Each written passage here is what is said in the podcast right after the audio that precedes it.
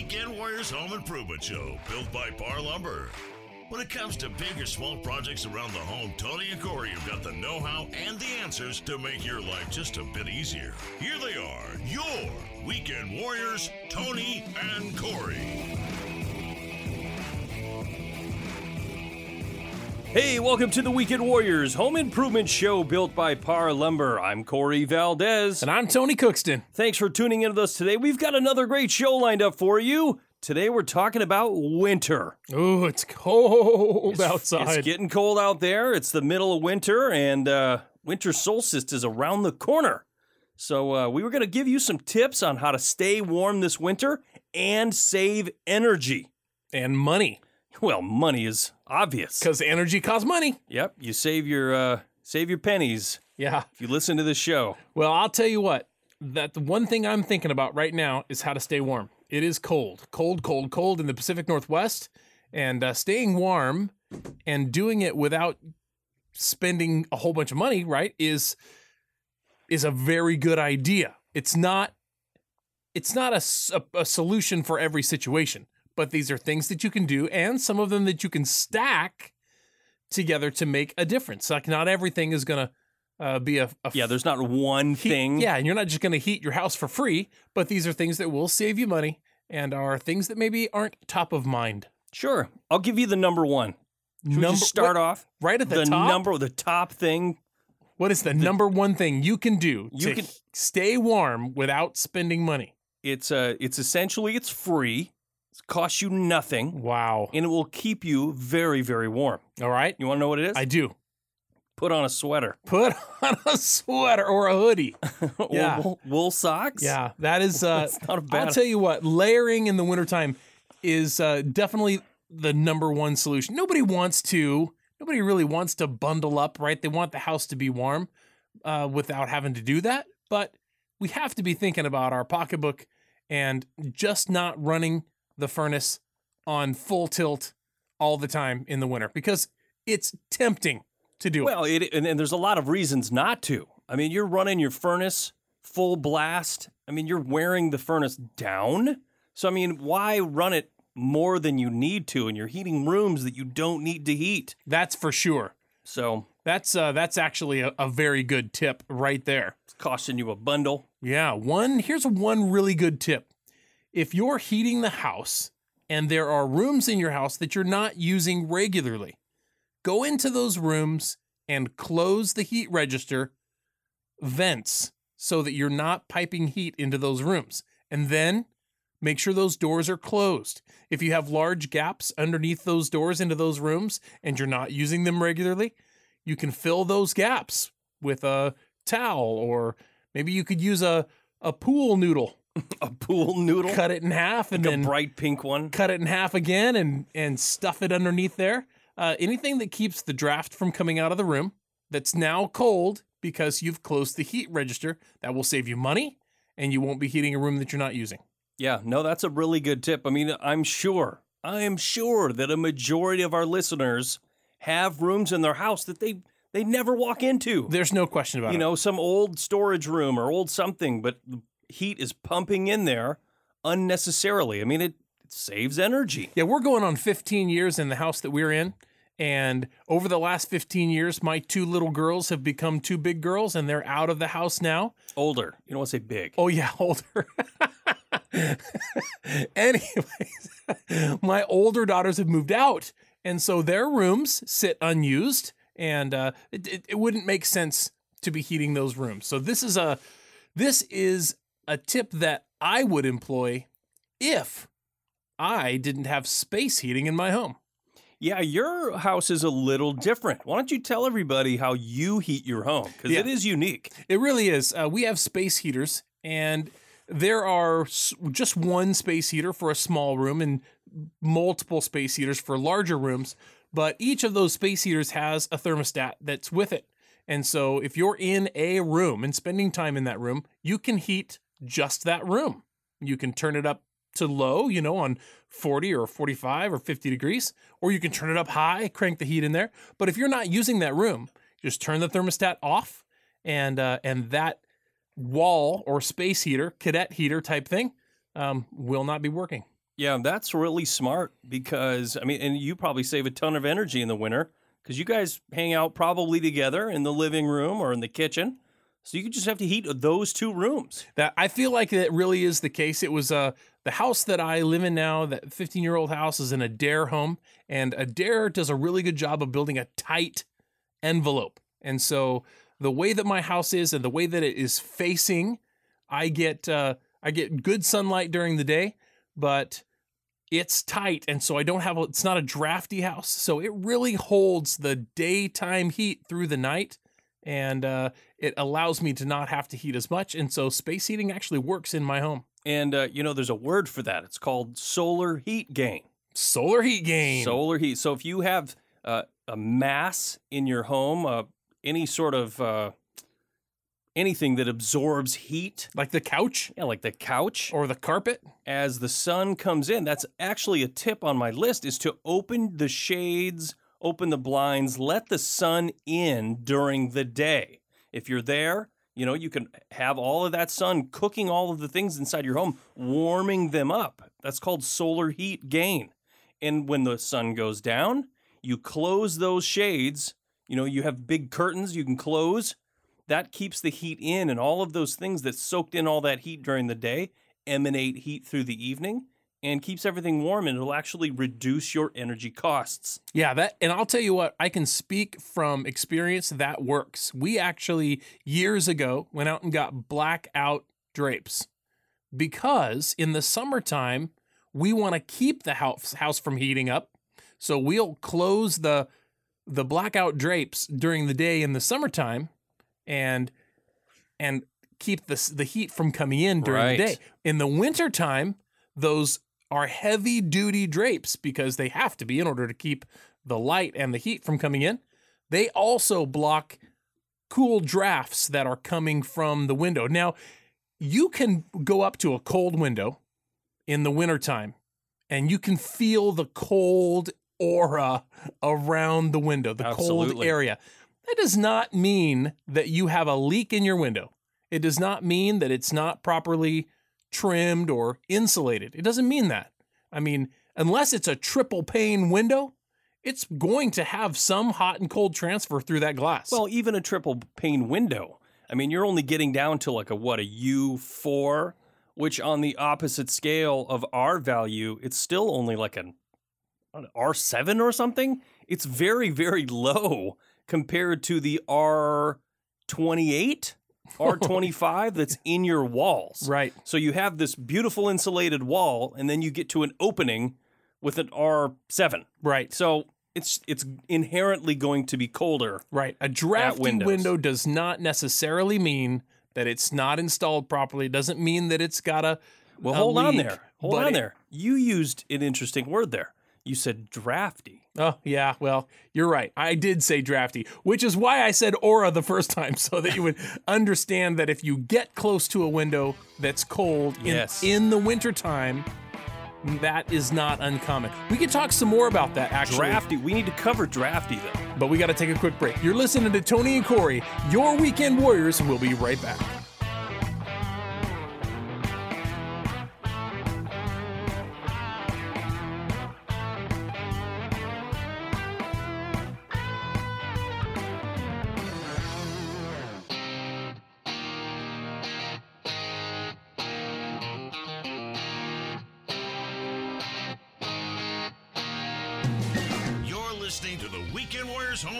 Show, built by Parr Lumber.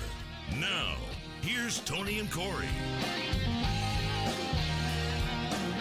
Hey, welcome back to the Weekend Warriors Home Improvement Show. Thanks for staying with us. Hey, if you haven't already, go check out all of our uh, social media. We're on Instagram, Facebook, YouTube. Uh, we're at WW Home Show. That's our handle at WW Home Show. Or you can go to our uh, website. You can go to parr.com, P A R R.com. Click on the Weekend Warriors link.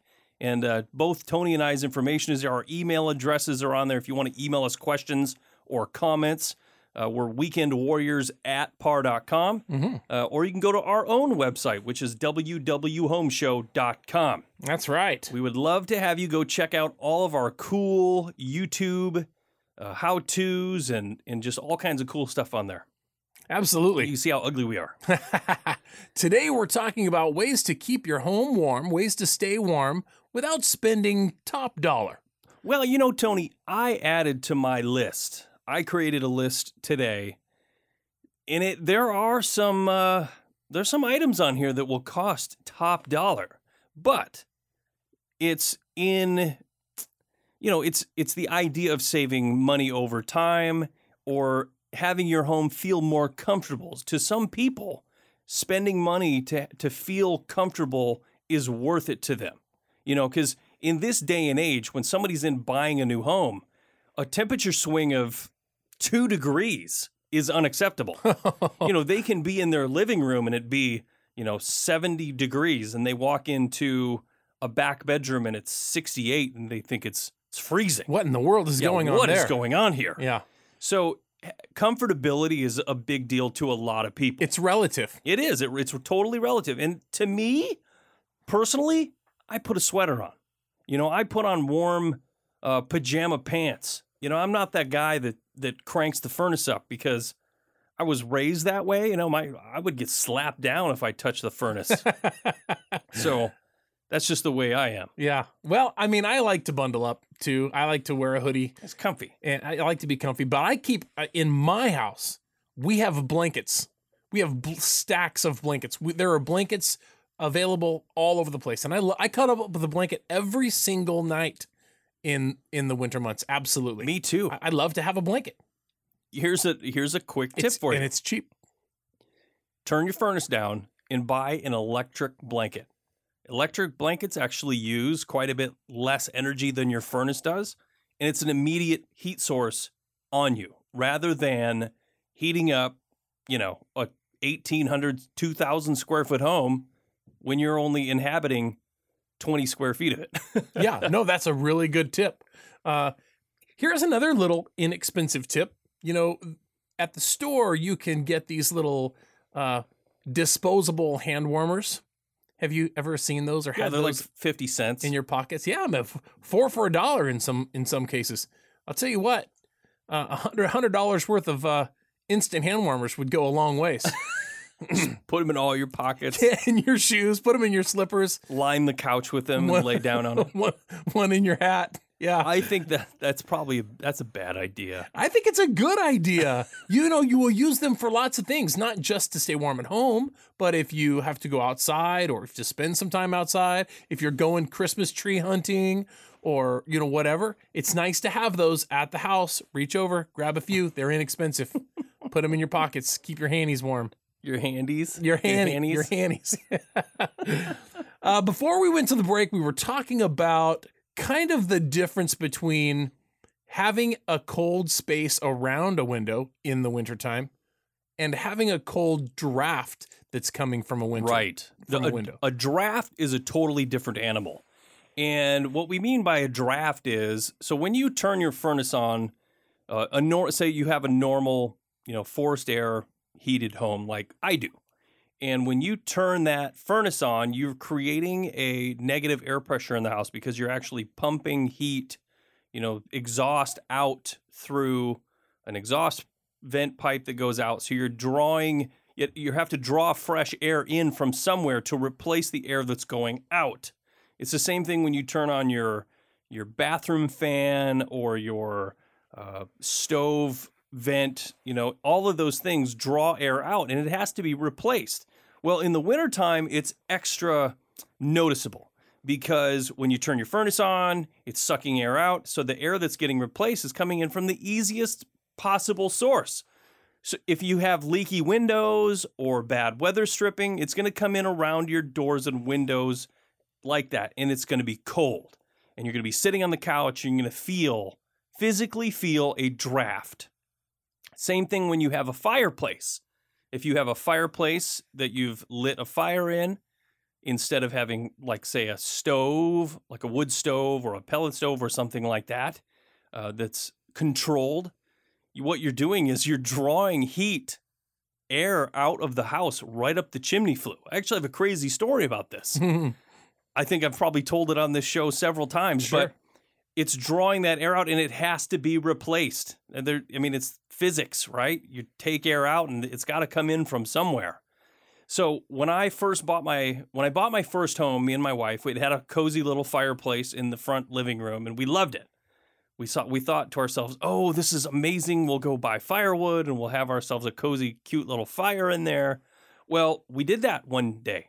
Got wintertime, it got cold out. We created a little fire in there, and we forgot to turn off the furnace.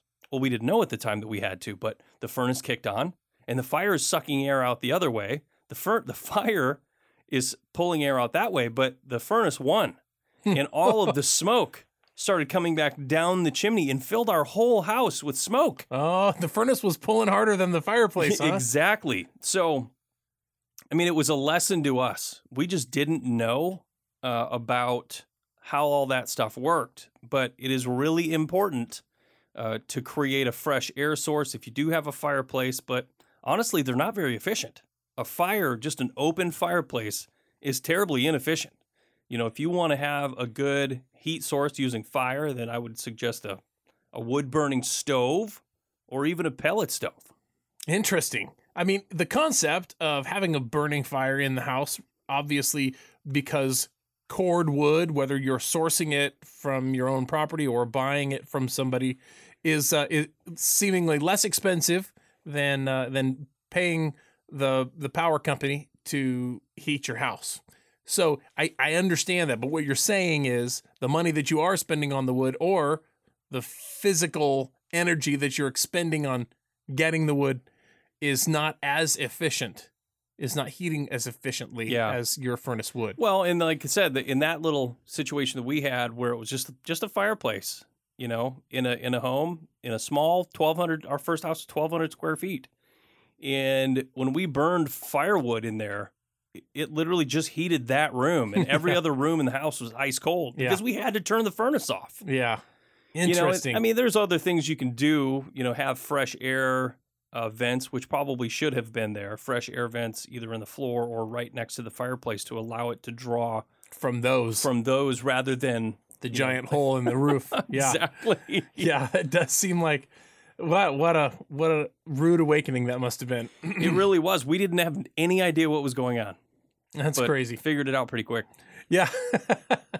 so, anyways, uh, I would say that uh, Fixing a draft. I mean, it. What I think what you're going to say is fixing a draft, and we need to talk a lot about this because there are many, many reasons for having a draft. You know, when you turn that furnace on and it's drawing air out, where's it replacing it from? right, Is it coming out of your crawl space? So every crack and crevice around the corner of, of your house or through the, the carpet or around your uh, uh, furnace air vents, around the windows, around the doors, there's a lot to be said about air sealing, and we need to cover all of that stuff. yeah, that is a very deep well of information, and uh, it will take us a little while to get through it, but hopefully by the end of it, you'll have a, a better understanding of how. Uh, air is replaced from wherever it's coming from, and if it's not conditioned before it comes into that space, it's likely to be obvious because it's likely to be cold. We got to take another quick break. When we come back, more ways to stay warm in the winter. You're listening to Tony and Corey, your weekend warriors. Don't go away.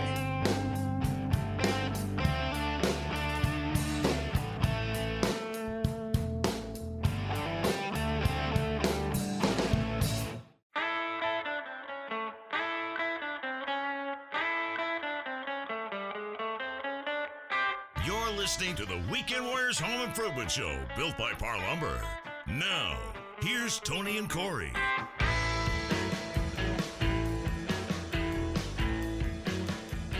Hey, welcome back to the Weekend Warriors Home Improvement Show. Thanks for staying with us. Today in the show, we're talking about saving energy and staying warm in the wintertime. It's uh, winter solstice is almost upon us. I know next how- week, right? I know. I don't know. That's a good question. I, I I don't know, but I do know this. I know how Luke Skywalker stayed warm, and it didn't cost him nothing. he, I'll tell you what. You Han, mean- you Han Solo opened up that tauntaun with his lightsaber and just shoved him right in there. And man, it was hot in there.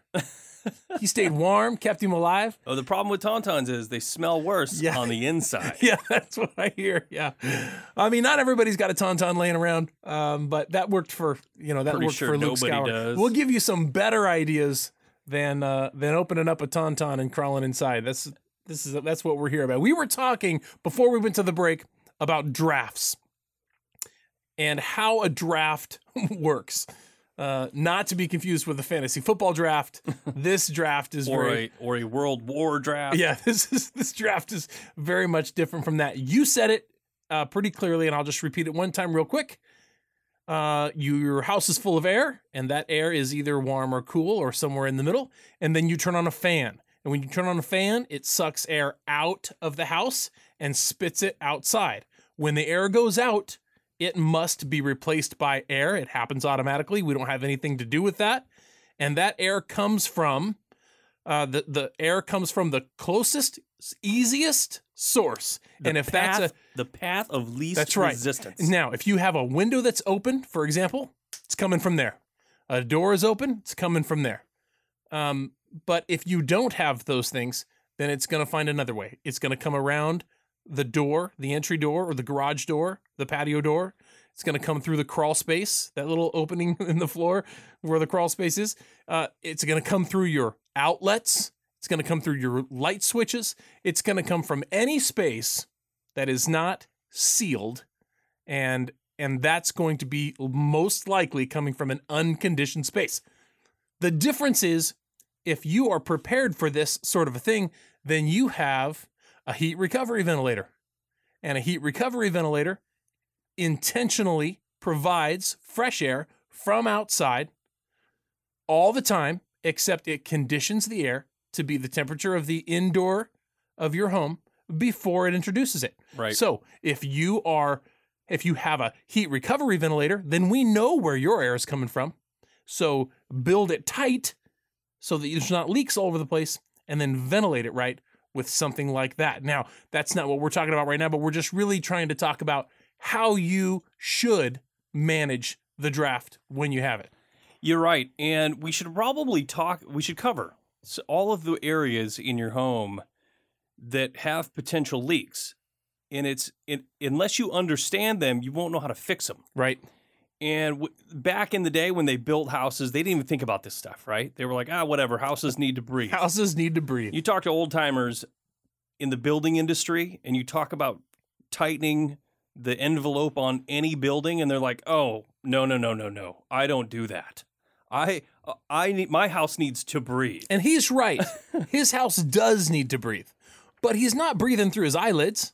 Right? He's, he's not breathing through his fingertips. Uh, certainly not breathing through his tennis shoes, right? You have to breathe. The house has to breathe from the place where you want it to breathe right. from. And in most houses that were built in the last, you know, 80 years prior to say 10 years, maybe 15 years ago when they really started thinking about this stuff in the energy code, uh, houses weren't you, you didn't they didn't build them airtight. So you, in for instance, in a wall cavity, they would drill holes in for all your wire or plumbing, right? And all of the walls, they're just inside of the walls, they're just filled with all these wires that go through the bottom plates, they go through the top plates, they go through the studs and all of that stuff. Well, that does one of that is two things. First, it's a a place for the wires to go, but the other thing that happens is air gets sucked through those. If you've ever turned on your furnace or your fans in, in the wintertime, if you've walked up to a receptacle and you feel cold air literally blowing through the receptacle, that's because the wire is traveling through one of your plates, say the bottom plate in the wall or the top plate, and on the other side of that plate is a non conditioned space like your crawl space or your basement Or your attic. or your attic. Well, the air in there is cold. So it's drawing air through that space down right down the wall cavity, right out of that outlet. mm-hmm. That's exactly what's happening. Yep, right into your living space. And it- what it's bringing with it is all of the dust and The all allergens, allergens and uh, mi- Filth. spores from mold and mildew. All of that stuff is coming with it because because you don't you don't clean those spaces, right? Those spaces are Yeah, and if you've ever stuck your head down in your crawl space, yeah. yuck, How's that smell? right? Yeah. That's exactly right. That's where that air is coming from and you're breathing that air. And every time you run a fan, that's what's happening. Here's a situation I have in my current home. In my master bathroom slash closet, I have two pocket doors. And those pocket doors were framed uh, right onto the two by six tongue and groove decking that my house was originally built with in 1977 or 67, I don't remember. But it has tongue and groove floors, and those pocket doors are set right on top of them, framed right there. Well, in a pocket door, if you understand how those work, it's just a, a, a U shape that the door slides in and out of. Well, tongue and groove decking is terrible for stopping air. Right. So rot with, with creases and cracks. in the wintertime, I can put my hand up to the pocket door opening and it is cold air coming right from my crawl space, right through the floor and into my room. And not only that, it smells like crawl space. It's terrible. Mm. Absolutely hate it. Yeah. And so you find yourself with a situation where you need to determine where these areas are and seal them up. What happens when you seal up all of the gaps in the entire house and then turn on a fan? That's a good question. negative. I'll tell you what happens. All you your can't windows- close the door. you get this negative airspace in there, and your doors don't want to close, and you get this suction effect. Totally. Well, and you you make a good point. I mean, in in a house built in the 60s, 70s, 80s, it'd be really difficult to seal it up tight as a drum. That's or right. A submarine. I mean, That's- it'd be really difficult. That's not really uh that's not really a thing you need to worry about happening. You, yeah, I you mean, can you can reduce it, but you're not going to eliminate it. there are things that you should worry about. However, uh, for instance, if your water heater is inside the conditioned space, inside of your home, or your furnace, or something of that nature, you can seal up your house too tight and create situations where your water heater could blow out or your furnace, the pilot could burn out. And you could potentially be filling that with uh, carbon monoxide, right? hmm right, because it's not getting that fresh air which it needs. Correct. So it is possible to have situations where you've created problems. If you're really worried about, you can have professionals come over and do what's called an energy audit. And they do a blower door test and they can tell you how many air exchanges your house is creating per hour. And what that means is it's how leaky, essentially, how leaky is your house. And all you're trying to do is get to the lowest possible number because like Tony said, you want your air to come from a specific place. But if you get down to a certain number, then you really should be looking at Ventilating. ventilating, like with an HRV, a heat recovery ventilator, le- ventilator, or an ERV, an energy recovery ventilator. Right. Yeah, this is this is not a weekend project. Uh, this is not something that you you know you just decide you're going to do it and, and you start working on it and get it done. It's it's kind of a process, and you you need to understand it. You know, you need to know where you're what you're trying to accomplish and where you're trying to accomplish it. But all of these areas that we've been talking about, where air is coming in, you can seal those up. And if you get to a point where you've gotten sealed up enough, then you need to introduce the new fresh air. We got to take another quick break. When we come back, we'll be talking more about staying warm in the winter. You're listening to Tony Core, your weekend warriors. We'll be right back.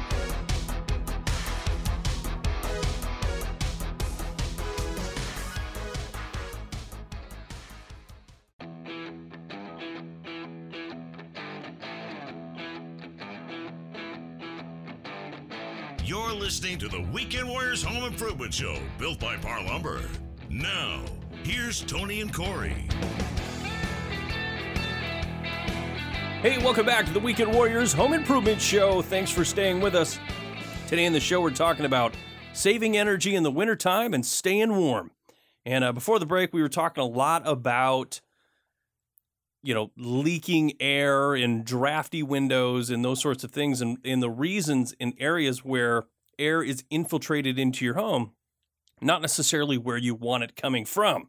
You know, you can really get deep into the weeds Uh, we kind of did a little bit before talking about sealing it up too tight, but um, some of the basic things you can do to really just help the overall feel of comfortability inside your home is air sealing and air sealing everything that you can without going overboard, really. And what we were talking about before is your receptacles or your, you know, inside of the wall, all of that wiring travels through those wall cavities and sometimes it draws cold air in and you can feel it. You know, you can walk up to a receptacle and feel cold air coming out of it. There are products that you can buy. You can take the receptacle out and you can seal it. Seal it over with these little foam things. Those work great. And they're inexpensive. They're Easy to do.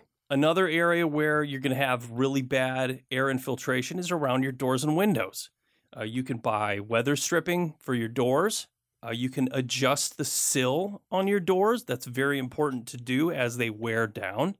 Uh, another area is in a window. This is probably a bigger step, but you can air seal around with uh, air or window and door foam. And it's a little bit bigger step because you have to remove the trim and spray in spray foam around where, say, old insulation was stuffed. That was a, a, a kind of a thing that they used to do a long time ago. They would take fiberglass insulation and just stuff it in there. And they realized later on that that really doesn't do anything. Well, it, it's a really good filter. It filters it filters dirt, That's all it uh, does. but it does not heat the air. There's one thing fiberglass insulation does really well, and it's insulate. It does not stop airflow. Right. Period. It does not, unless it's compacted so tightly that it's, you know what I mean, a solid chunk. Right. It doesn't stop airflow. So what you need for that is a spray foam that actually will seal out the air. And a majority of the uncomfortable feeling that you have inside of a home when you're cold is cold air. That's it. It's cold air, not necessarily the ambient temperature. Standing in front of a, a, a door that's open, you're getting that cold breeze. It's really making you cold. So just limiting those areas. Again, with the foam, you can spray foam around your windows. You can spray foam around your doors by removing the trim. If you do it right, you can take it off, pop it back on, a little bit of caulk and paint. It looks just like it did before. It's notable that you're looking for an expanding foam that is a minimal expanding foam or a low expanding foam that's intended for use around windows and doors. If, you don't, yes, I know what you were going to say. Sorry. Go ahead. no, no, give it. You're you're asking for trouble. Even when they say minimal expanding foam, it's if it's not specifically designed for windows and doors, it can overexpand. And if it overexpands, you're going to bow your doors, your door jambs. You're going to bow the windows, and if you have vinyl windows, you could potentially bow it to where they co- they won't even open anymore. Right. So you, you have to be careful there. Don't just grab the first can of spray foam that you see on the shelf. Grab window and door spray foam. And apply it uh, a little bit at a time. Uh, don't fill up the gap. Don't just spray it all in there and fill up the gap. Um, you Yeah, know, it, spray- expa- it expands. It expands, expands. Even the even the bit. minimal expanding stuff expands a lot. Yeah. So you want to put in a little bit at a time, and uh, and make always sure that add you more. Don't, yeah, make sure that you don't overdo it. Uh, another area that you can use spray foam is uh, around, say, in your lid, in the ceiling lid. Say if you have a single story or a- on your second story, it- you have to get in the attic, and everywhere where there's a penetration for a light fixture. You know, a lot of times these sheetrockers, you know, they make a big hole to fit around a light fixture. Well, the, all that's doing is allowing air to get sucked down through from your attic down into the house, which you don't want. So you have to mm-hmm. get up there with spray foam and seal around all of those light fixtures. Yeah, that's a really good idea. Uh, and these are these are larger projects, things that uh, you're not going to run home and do tonight in order to have a warmer house tomorrow. Oh no, yeah, these are You know, these are these are things that you would need to plan out and and accomplish. They are projects that can be done by a weekend warrior, a homeowner, uh, do it yourselfer, if you will. Uh, but it takes some planning and it takes some time. Uh, another type of a project that takes some planning and some time would be to go up into the attic while you're thinking about sealing around those those light fixtures and uh, take a look at the insulation that's in the attic. Uh, how how thick is the insulation in the attic? Is the entire attic covered? can you see bare ceiling sheeting and can you see bare spots where there's not any insulation at all? Or is it stacked up really high and it doesn't look like, you know, that you could fit anything else in there? Uh, there is an opportunity because a lot of older homes um, sometimes had blown in insulation and it's been pushed all to one side or or you know so kids were up there playing maybe and and you push it all to one side of the thing if it's if the insulation's not up there and thick and covering the entire space then you get cold spots and uh, that that is another thing that can lead to cold drafts in the house Yeah, you're absolutely right. There's all kinds of insulation out there. I mean, there's uh, batts, you know, or fill, you know, where they fiberglass fill. There was cellulose. There was vermiculite. Uh, there's all kinds of different things, and some of them would settle. So it's a lot of times you'll go in there and say your, you know, your ceiling joists up there are two by fours or two by sixes. And if you can see that it's settled down below even the height of that two by six, you know, you could use a, a measuring tape and see how much is in there. But I mean, if you only have three, four, five inches of insulation, that is not nearly enough. right I mean, you're supposed to have 8 10 12 no, I think it's uh I think it's upwards of 18 to 20 inches Mm. of insulation now. R38 is what's required uh, for new construction and I think it's actually getting higher uh, as new codes come out. So you really want to add insulation and the easiest way to do that is if depending on what you have, you can add more fill if it's filled and it's just settled and you want to bring that up to the level of your your ceiling joists and then lay batts on top of that and make sure that you get non kraft face. You want to get unfaced insulation. That kraft paper acts as a vapor barrier and then when you lay it down say you have a vapor barrier on the paper or on your insulation in the attic well your sheetrock also acts as a vapor barrier so what you're potentially doing is trapping moisture between that paper and that sheetrock in your insulation, and you're going to kill it. yeah you don't want to do that. it's going to reduce its uh, usability. It's you know you could potentially ruin it. Right you don't want to offer that dew point for that moisture that's coming out of Yeah, the you never want interior of the home yeah let that get right through it and out like it's supposed to unfaced. unfaced insulation r38 sounds like a good uh, sounds like a good number to try to achieve Yes, I do. I do want to quickly say too, if you're you know blowing in insulation, um, you want to make sure that you're careful not to cover up the vents around the perimeter of your house. You know, there's you're going to have E vents or soffit vents. They're going to want to air. You want airflow coming through into your attic. Some people might say, "Oh, well, no cold air will come in there." That's opposite of what you want. right You want that airflow coming through in the vents, and then you want it to escape through the ridge or through other venting that's higher up. hmm And that, like you said, that'll take the moisture out of the building. that's right You never want to trap it in there. So that is a good thing to have that up there. Yeah, that's a it's a good circulation of air that continues to go, comes in through the eaves, out through the top, in through the eaves, out through the top, and that's keeping moisture out of the attic. You don't want moisture in the attic, no matter how much you think you might. You don't. Yeah. Eh, So you said R thirty eight. Um, is there? Can you put in too much? Is R hundred and thirty eight? No, you can't put in too much, but you can at some point you're going to be wasting your money. Yeah, and you don't Right. want to be doing that. There's no question. Let's talk about some vents that you do want to plug. Yes. You know- Not the E vents. Yeah, there's a, you know, it, this is kind of controversial, I feel like, because some people say that you should, some people say that you shouldn't. But, you know, in the Pacific Northwest, the crawl space is very prominent here. And the, in the crawl spaces, the code is actually written that you have to ventilate that crawl space. So there's these all these open vents all the way around the perimeter of everyone's home that has a crawl space. And it's just letting air flow all around in there. But they make these styrofoam vents that plug those holes to prevent air flow from happening during the wintertime. And I'm I think it's probably a good idea. I don't really know. Well, I think that it's different so much because the the attic space is getting the release of moisture from the heat that's inside the house, right? Heat rises, which means that's going through the attic. Uh, that's not the case in the crawl space. We'll talk a little bit more about that after this break. You're listening to Tony and Corey, your weekend warriors. We'll be right back.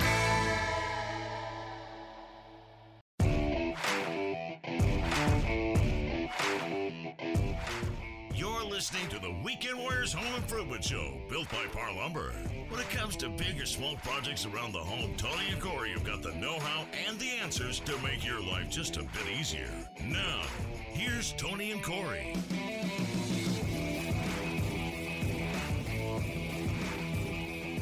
Hey, welcome back to the Weekend Warriors Home Improvement Show, built by Parr Lumber. I'm Corey Valdez. I'm Tony Cookston. Thanks for sticking around with us today. We're talking about staying warm in the winter and saving energy.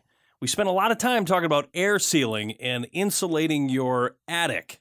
It's a it's a really big step. That's probably the biggest thing you can do. Costs a little bit of money, uh, but air sealing and insulating the attic is is huge. We mentioned before we went to the break that it was important not to block the eave vents uh, that are in the attic because it's airflow there is important, especially in the wintertime.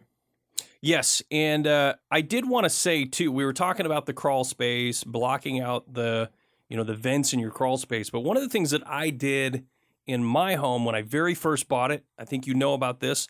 I got all of the floors insulated. They had no insulation in the floors, so we had that done. I had a crew come over here. They insulated all the floors, and we also replaced all of our old ductwork.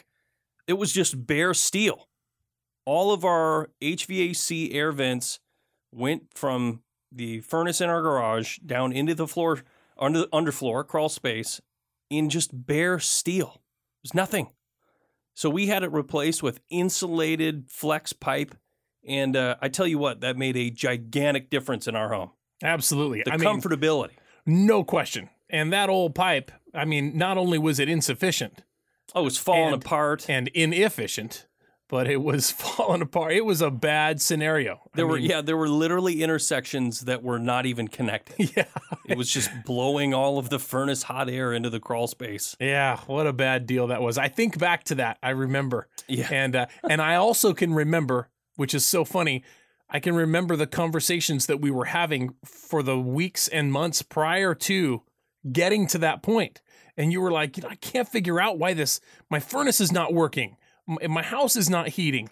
I mean, I got that thing cranked up and it's just not getting warm in there. Oh man. And we we rattled some things around in our brains for a while before uh, before you ultimately came to the conclusion that the problem was under the house. Yeah. And uh, and I think about I think about now uh, being in your house now, and it's so temperate in there all the time. I mean, it was a world of difference. It was Yeah. not a small project by any means. No, and it cost me. I mean, I paid uh, uh quite a, I paid a few thousand dollars to get the insulation and the pipes, and we got a new furnace put in because the old furnace was really inefficient. It was the original 1977 furnace, and uh, I, I probably had I don't know five six grand into that project. But I tell you what, my heating bill dropped from around 180 a month in the wintertime to around 110. I said they don't make them like they used to, and you said thank goodness. That is true. Yeah, that was a good one. So we were we were talking about the attic and not blocking the eave vents. It's important that the eave vents are letting air come in and then it's going out the top. That's creates this uh, this little cycle of uh, flowing air in the attic and keeps moisture moving out because the heat from your living space goes up through the ceiling and into the attic, and that heat when it reaches cold air wants to become moisture and you've got to get that out. So Right. that is something that you need to not block those vents. In the crawl space, it doesn't get heated. The crawl space definitely does not get heat. Heat rises. And so in the crawl space, blocking or plugging the vents temporarily during the wintertime, not causing the same problems that it would in the attic. So those two situations are very different. Yeah, no, I agree. Um, like I said it's controversial. I mean, I've talked to people that say, "Oh, you shouldn't shouldn't block your crawl space vents." Um, I personally don't. I've never uh, I've never done it, but I know a lot of people that do. So, I guess this would be your opinion on it. I don't really have one. Well, eh, there the the styrofoam plugs that you buy to put in those foundation vents to keep whipping cold, cold True, wind from true, true, going underneath your house are very inexpensive, easy to put in, easy to take out, and in my opinion, n- doing no harm. Well, here you know, here's actually an argument for them.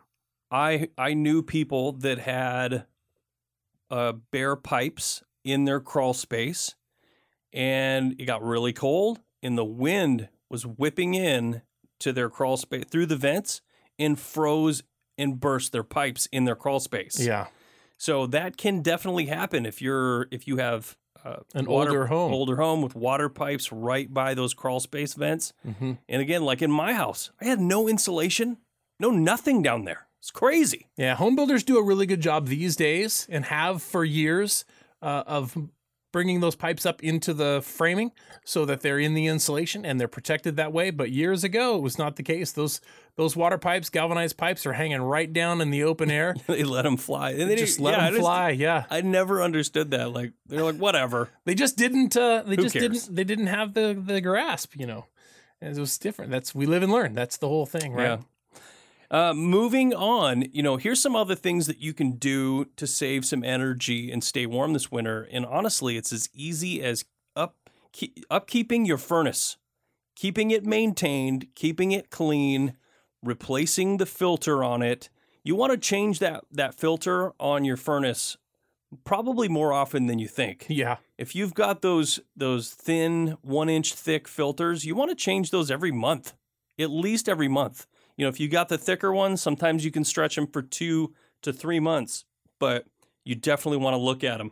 Yeah, and start by setting yourself up to succeed by going out to the place where you buy your furnace filters and buy 10 of them. and buy 10. And you know what? Set a goal. They're they're not so expensive uh, that it's going to that it's going to be as much as it's going to cost you to fix your furnace if you're not keeping it properly filtered. So go out and buy 10 and then challenge yourself to use them all before the end of winter. Right? That means you're you're getting out there and changing them regularly. If you reach in there and pull that vent out and it's not filthy dirty, well put it back and then check it again in 2 weeks or whatever. But but have the filter that you're going to replace it with on hand and that way you won't be tempted to not look at it.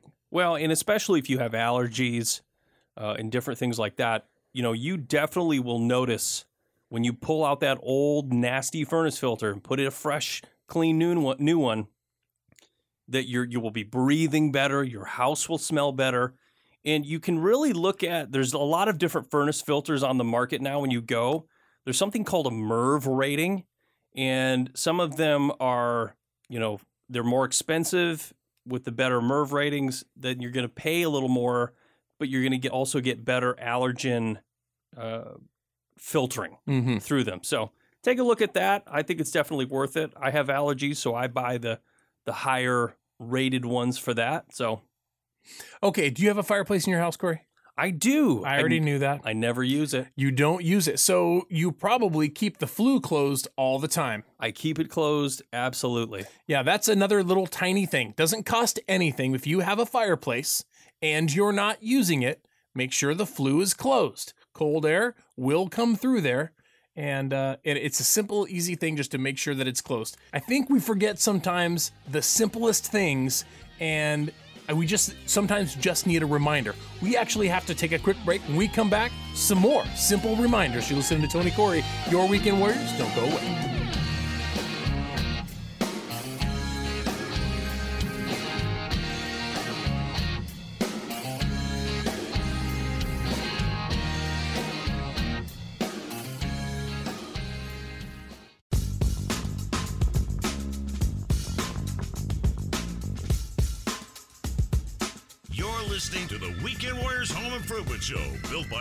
By Parr Lumber. Now, here's Tony and Corey.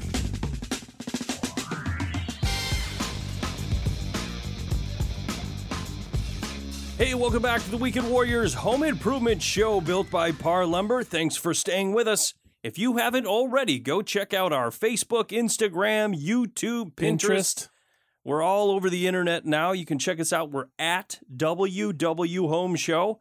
Our YouTube channel is YouTube forward slash WW Home Show. Uh, we've got tons of really cool videos on there now. Uh, the easiest way to find us is to, to go to parr.com. That's P A R R.com. Click on the Weekend Warriors link. All of Tony and I's information is there. You can email us. We're at weekendwarriors at parr.com. Uh, click on that. So uh, check it out. Before the break, we were talking about uh, furnaces. Or no, we were talking about furnaces, but we were also talking about the fireplace. Yeah, the flue, leaving the flue open on your fireplace. Yes. I mean, we have it open during the summertime and we don't think anything of it. But in the wintertime, It's you- surprising how many people forget that because you're right. They or they'll burn, you know, they'll have a little fire in there maybe for Christmas or Thanksgiving or something. And then the following week or month or two months, they just forget all about it. And next thing you know, all that cold air is getting sucked down that flue right into your house. That is a great little tiny easy tip to do. Here's another really cool one that you've got on the list. Uh, leave the oven door open after you're done cooking dinner. Let that warm air just sort of filter out into the room, right?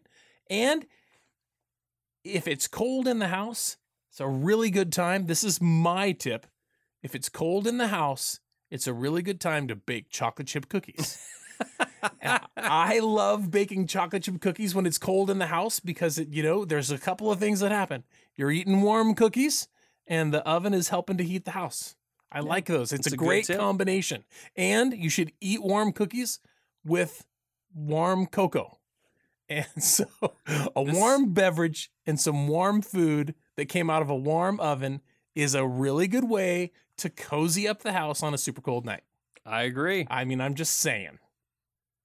Well, I do love cookies, so Yeah, me too. Uh, you know what else I love? Cuddling. that is a pretty cheap thing to do. Yeah, if you've got somebody with you that you can cuddle with, cuddling is also warm. If you don't, a pet, maybe. If you don't, maybe it's time to get a pet. Just Help saying. out the Humane Society. Yeah, and- yeah, absolutely. It's a it's a win Get a win snuggle win. buddy. Yeah, snuggle buddy.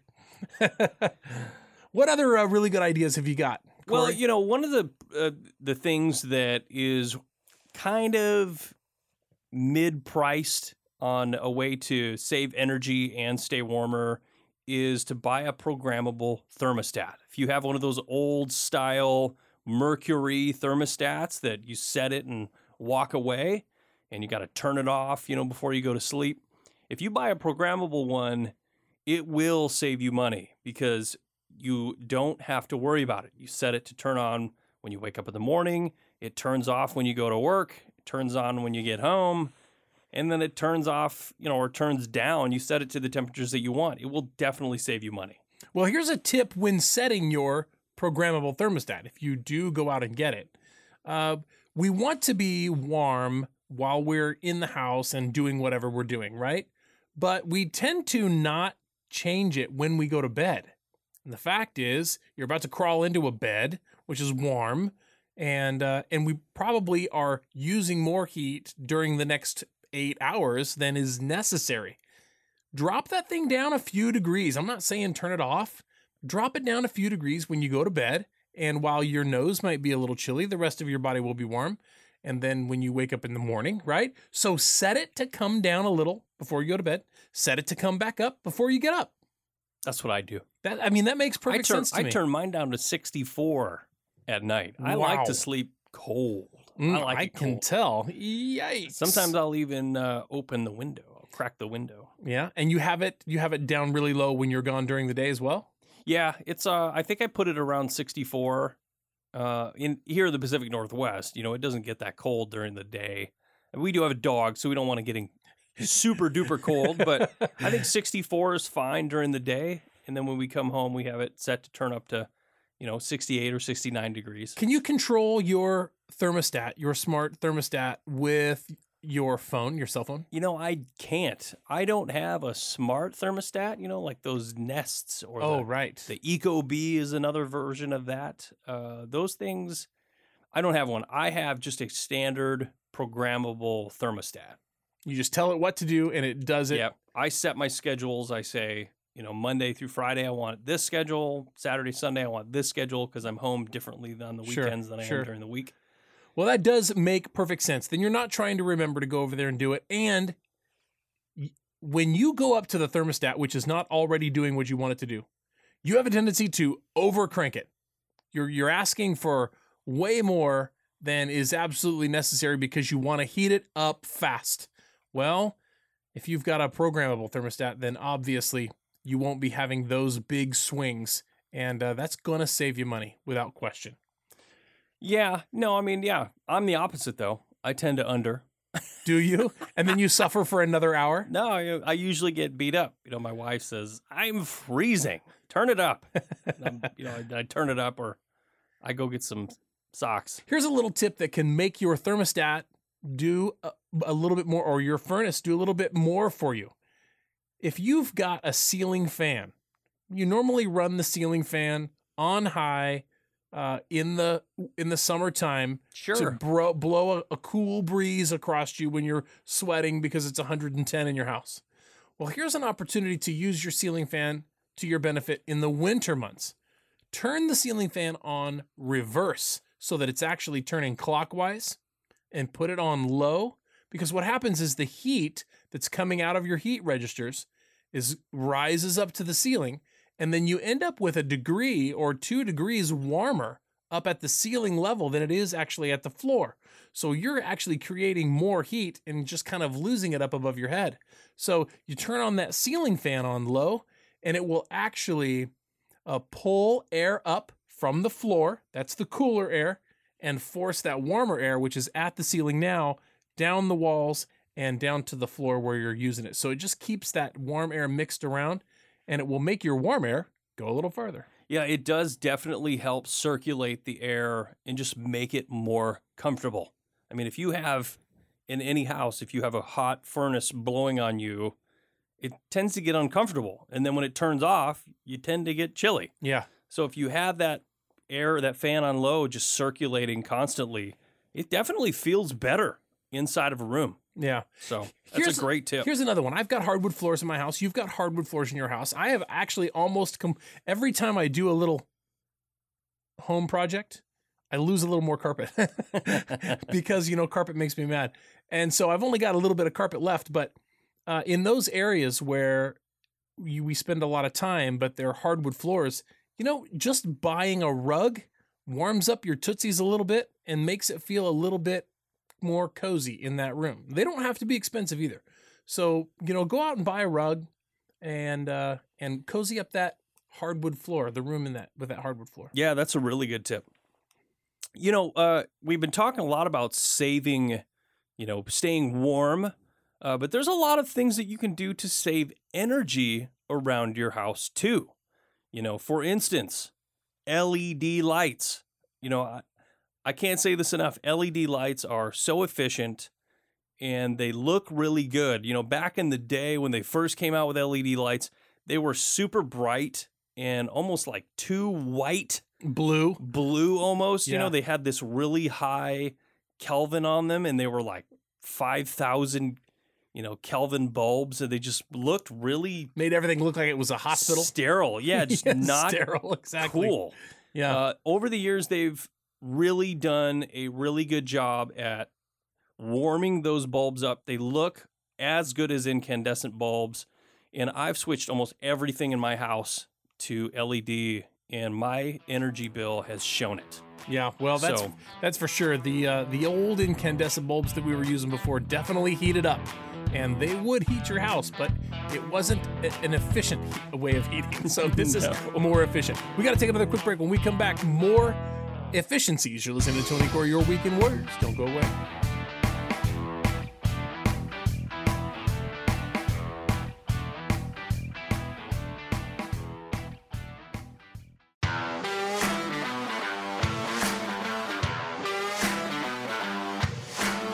You're listening to the Weekend Warriors Home Improvement Show built by Parr Lumber. Now, here's Tony and Corey.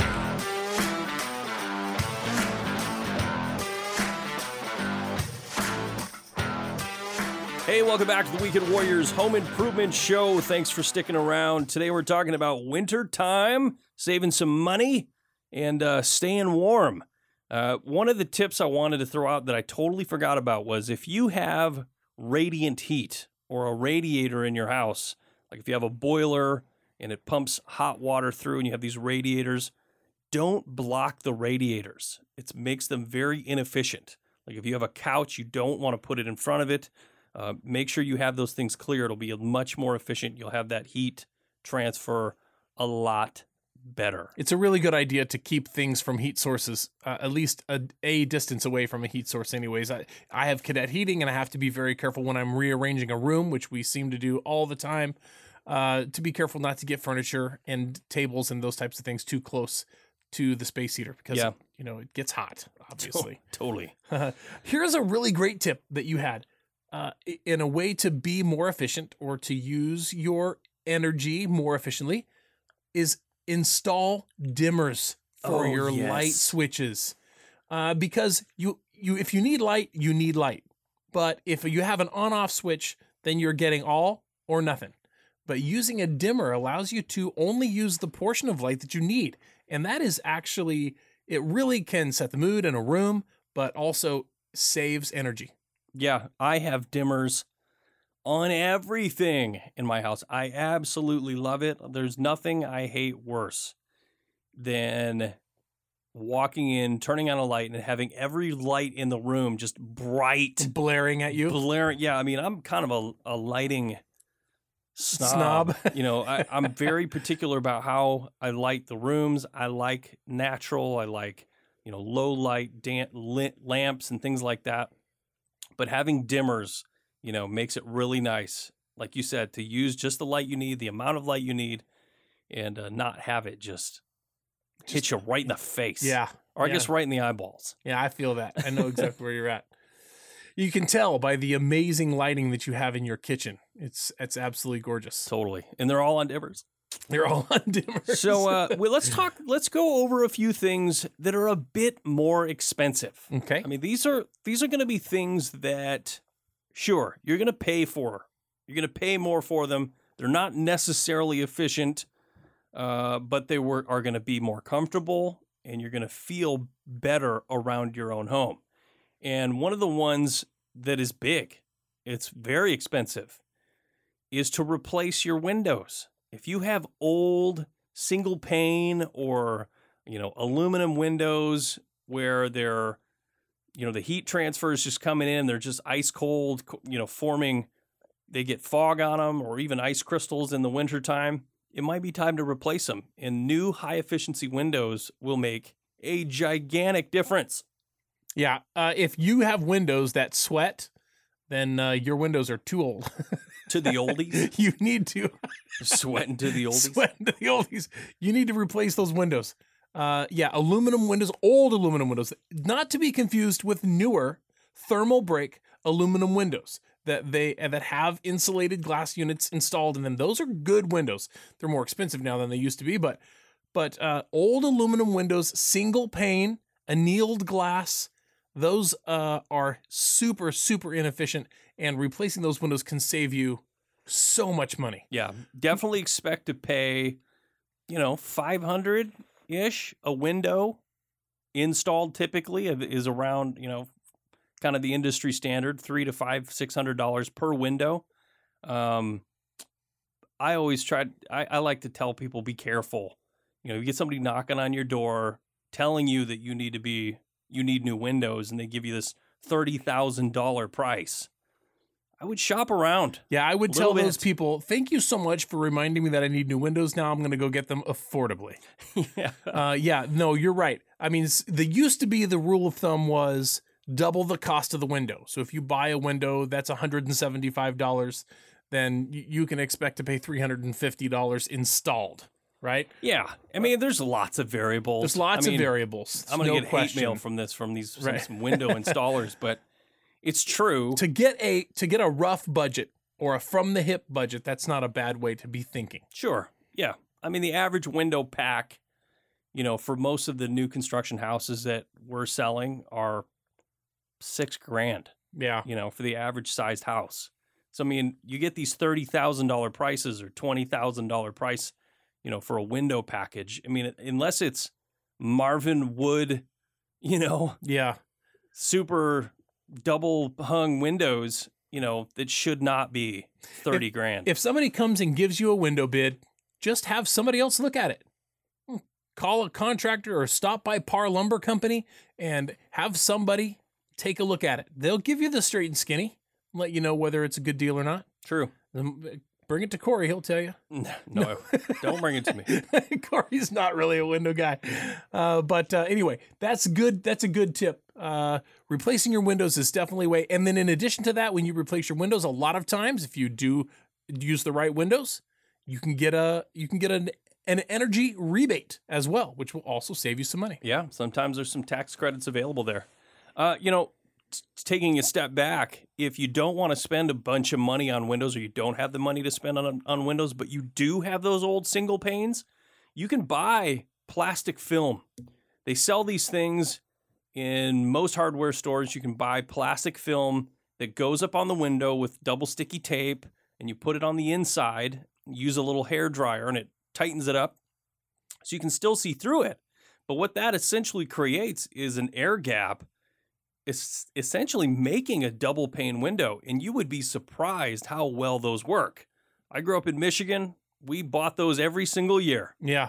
Because, you know, we couldn't afford new windows. Yeah, I would not be surprised because I know that when I walk up to my windows and I just put my hand in behind the drapes, just behind the drapes, and they're not sealed or attached, you can feel that the drapes are blocking the cold air and keeping it at bay, keeping it from being in the space.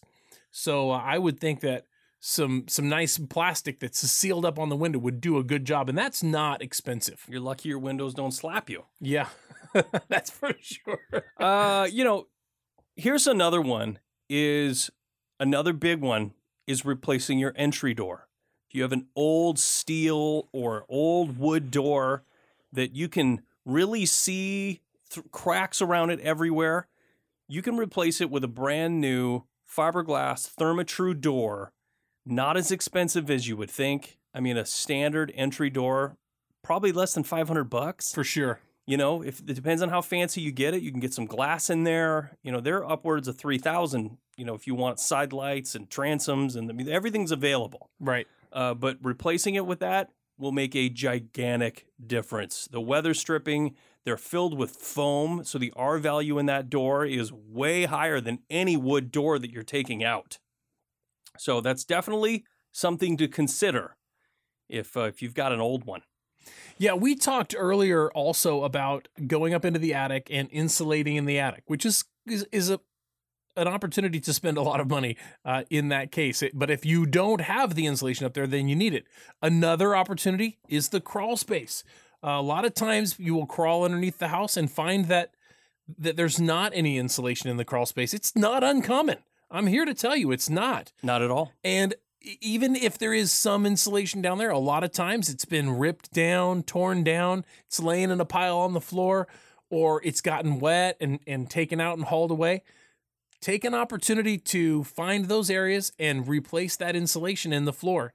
Missing insulation in the floor or no insulation in the floor is definitely going to make your house a lot colder than it should be. Yeah, absolutely. Here's another one is to replace your furnace. I mean, these are kind of all things that I've been looking at at my house that I've done. Uh, replacing my furnace was a gigantic uh, step in the right direction. It was a big, expensive thing to do. You know, you pay a bit for a brand new high efficiency furnace, but it is so worth it in the comfortability of my home, especially, and my energy bill. When we come back, I've actually got a great tip that seems like a luxury, but it'll keep you warmer. We got to take a quick break. You're listening to Tony and Corey, your weekend warriors, and we'll be right back.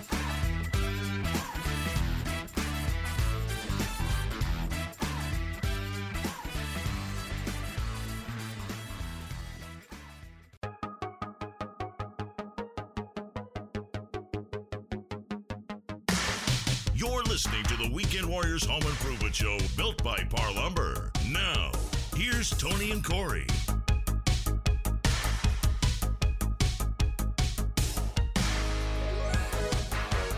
Hey, welcome back to the Weekend Warriors Home Improvement Show. Thanks for staying with us. Today we're talking about saving energy and staying warm this winter because it is cold outside. Baby, it's cold outside. Baby, it's cold.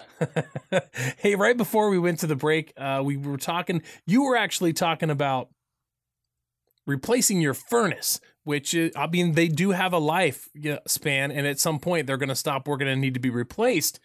Uh, but I was thinking about something that is a little bit more like a luxury, but certainly would be nice to have. It's something I've been thinking about. How about radiant heat in the floors? Oh yes. I mean, if I'm thinking about doing a bathroom remodel or something like that, and I'm going to be replacing the flooring anyways, I just might spring for some radiant flooring in the heat, in the heat, in the bathroom. That way I can put what would otherwise be a cold tile, but with radiant heat underneath to keep my little tootsies warm when I go to the bathroom. Yes, you know, I am replacing I'm gutting my bathroom. My master bathroom is going to happen here shortly in the next few months. I'm getting it fully gutted and we're going to put in radiant floor heat under the ceramic tile that we're going to put in on the floor because A, there's two reasons. A, that bathroom's in the back corner. It's the furthest possible location from my furnace and it just doesn't get as warm as I would like it to. It's the neglected room. Well, and so I don't have high heeled trusses on my house. So, and it's the very corner. It's the very, very corner of the house. And where the eave comes down to the exterior wall, the insulation dwindles down to nothing. Essentially, at the coldest, coldest spot is the corner of the house. So it's just, it just doesn't get warm. We actually have a space heater in there that we have to turn on in the mornings. Uh, so, but yeah, so we're going to put in radiant floor heating, and it's going to be fantastic. You mentioned that you don't have high heel trusses in your house.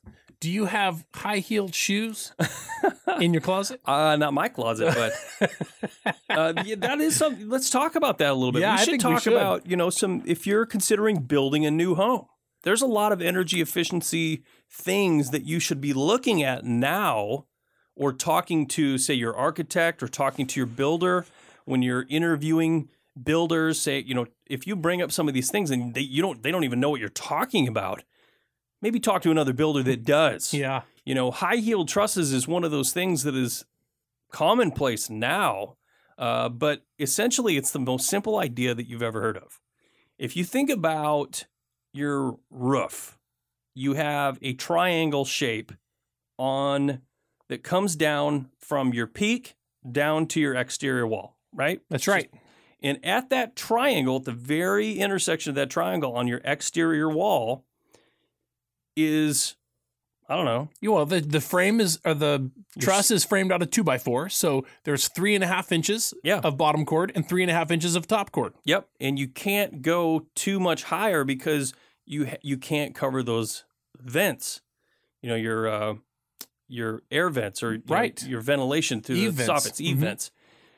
So essentially, all you're doing is you're raising that height up to give you enough insulation at the very exterior of your top plate. Because, like we said before, you need like 20 inches of insulation. So you're going from 20 inch, inches of insulation across your entire house until you get to the coldest part, the exterior wall. Down to six. Down- yeah, down to like three inches of insulation. Yeah. You're going to have, you know, R15 or R10 at the exterior wall where you definitely want it to be higher. Right. So high heel trusses is one of those simple, stupid things. It costs about two hundred dollars to add it to your, the price of your trusses, Which is nothing. Which is nothing. Which makes it, you know, your house, the energy efficiency around the perimeter of your home, huge. Absolutely. I, there are so many things like that when you're thinking about new construction, things that you could take into consideration and potentially get installed, which will make your home more efficient going forward.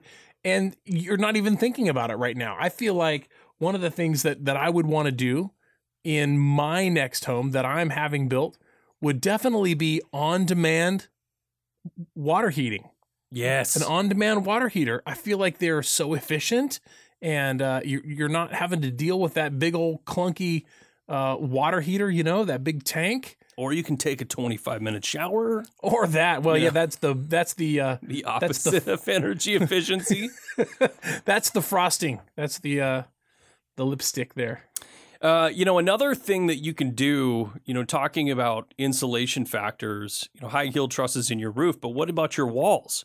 You can actually uh, build houses now, or you could always you could always do it, but it's becoming more common to build your exterior walls out of two by eight, and not the standard 16 inches on center. You they would go 24 inches on center, and it sounds crazy. Like people, construction world, we have come to you know it's very common to just build 16 inches on center. Well, it's not always necessary. It's not always required to have 16 inches on center. And it may seem, oh, they're cheaping it, cheapening it up and saving wood, you know, by spreading those, you know, wall studs out. But the fact of the matter is, a wood stud is about R1 per inch. Not very much. Not very much. So if you have a two by six exterior wall stud, you're R6 from at that very stud. So if you have R6 every 16 inches versus R25 R25 everywhere else. everywhere else, by stretching that out, you're decreasing the amount of R6 areas in that wall cavity. Absolutely. So it actually makes a lot of sense. You can't always do it, but having 24 inch on center wall studs is a pretty good idea. That's a great idea. I agree with that completely. More insulation. Another thing that you can do to add insulation is to add a sheet of foam insulation on the exterior of your home underneath the siding without uh, you know without going with bigger studs in order to add a deeper insulation right you can add a sheet on the outside um, just added insulation always a good way to go And that, you know, yes, that is uh, becoming more commonplace these days, but it does add a level of uh, sophistication to the wall framing, Mhm. right? You ha- complexity The compl- yeah, thank you. Uh, a level of complexity, especially when you're talking about your windows, because you can't just nail windows on to foam, and you can't just nail siding on to foam. You have to either put on thin enough foam, and you have to use long enough nails. It ju- it just adds. Sometimes you have to buck the windows out. It just adds that complexity to it, so they really have to know what they're doing. You can't just slap, you know, an Right. inch of foam all the way around your house and call it good. planning for it ahead of time but it is worth it in my opinion I agree. Hey- it's a thermal break. Yeah, it is a thermal break. Here's another one: open web floor trusses. For the for the second floor and even for the main floor, open web trusses which allow you to run your ducting and your water and all of your other piping all inside the floor, which is ultimately going to be a conditioned space. Yeah, you know, it, it always seems silly to me that you have your furnace out in your garage, like my house, for instance. My furnace is in my garage and it runs into my cold crawl space across the entire house and then back up. Mm-hmm. Or in your attic, you know, say you're trying to cool your house with air conditioning and you're running that, you know, 70 or 65 degree air conditioned air into your 120 degree attic yeah. just seems ridiculous. Yeah. So one of the common things to do nowadays is to build uh, either, like Tony said, either open web trusses or really deep I-joists, and cut the HVAC lines into that floor system. That way, you don't have to worry about it. It's in that conditioned space. If it does leak, well, guess what? It's going back into your house. It's not that big of a deal Right. because sealing up an HVAC line is pretty tricky.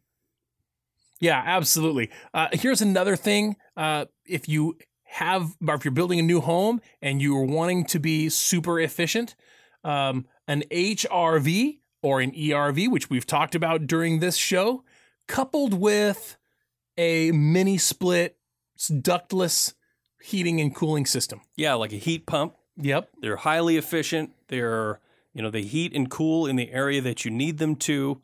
It's a really good option for heating and cooling in a home. Yeah, it really is. Uh, it, it takes out all of those um, blotchy, sort of warm and cold areas and keeps a constant temperate inside the house, which is just very comfortable and absolutely amazing. These all of these things do cost a little bit of money, just like installing solar panels. It's my last one. Ah, it's a good one.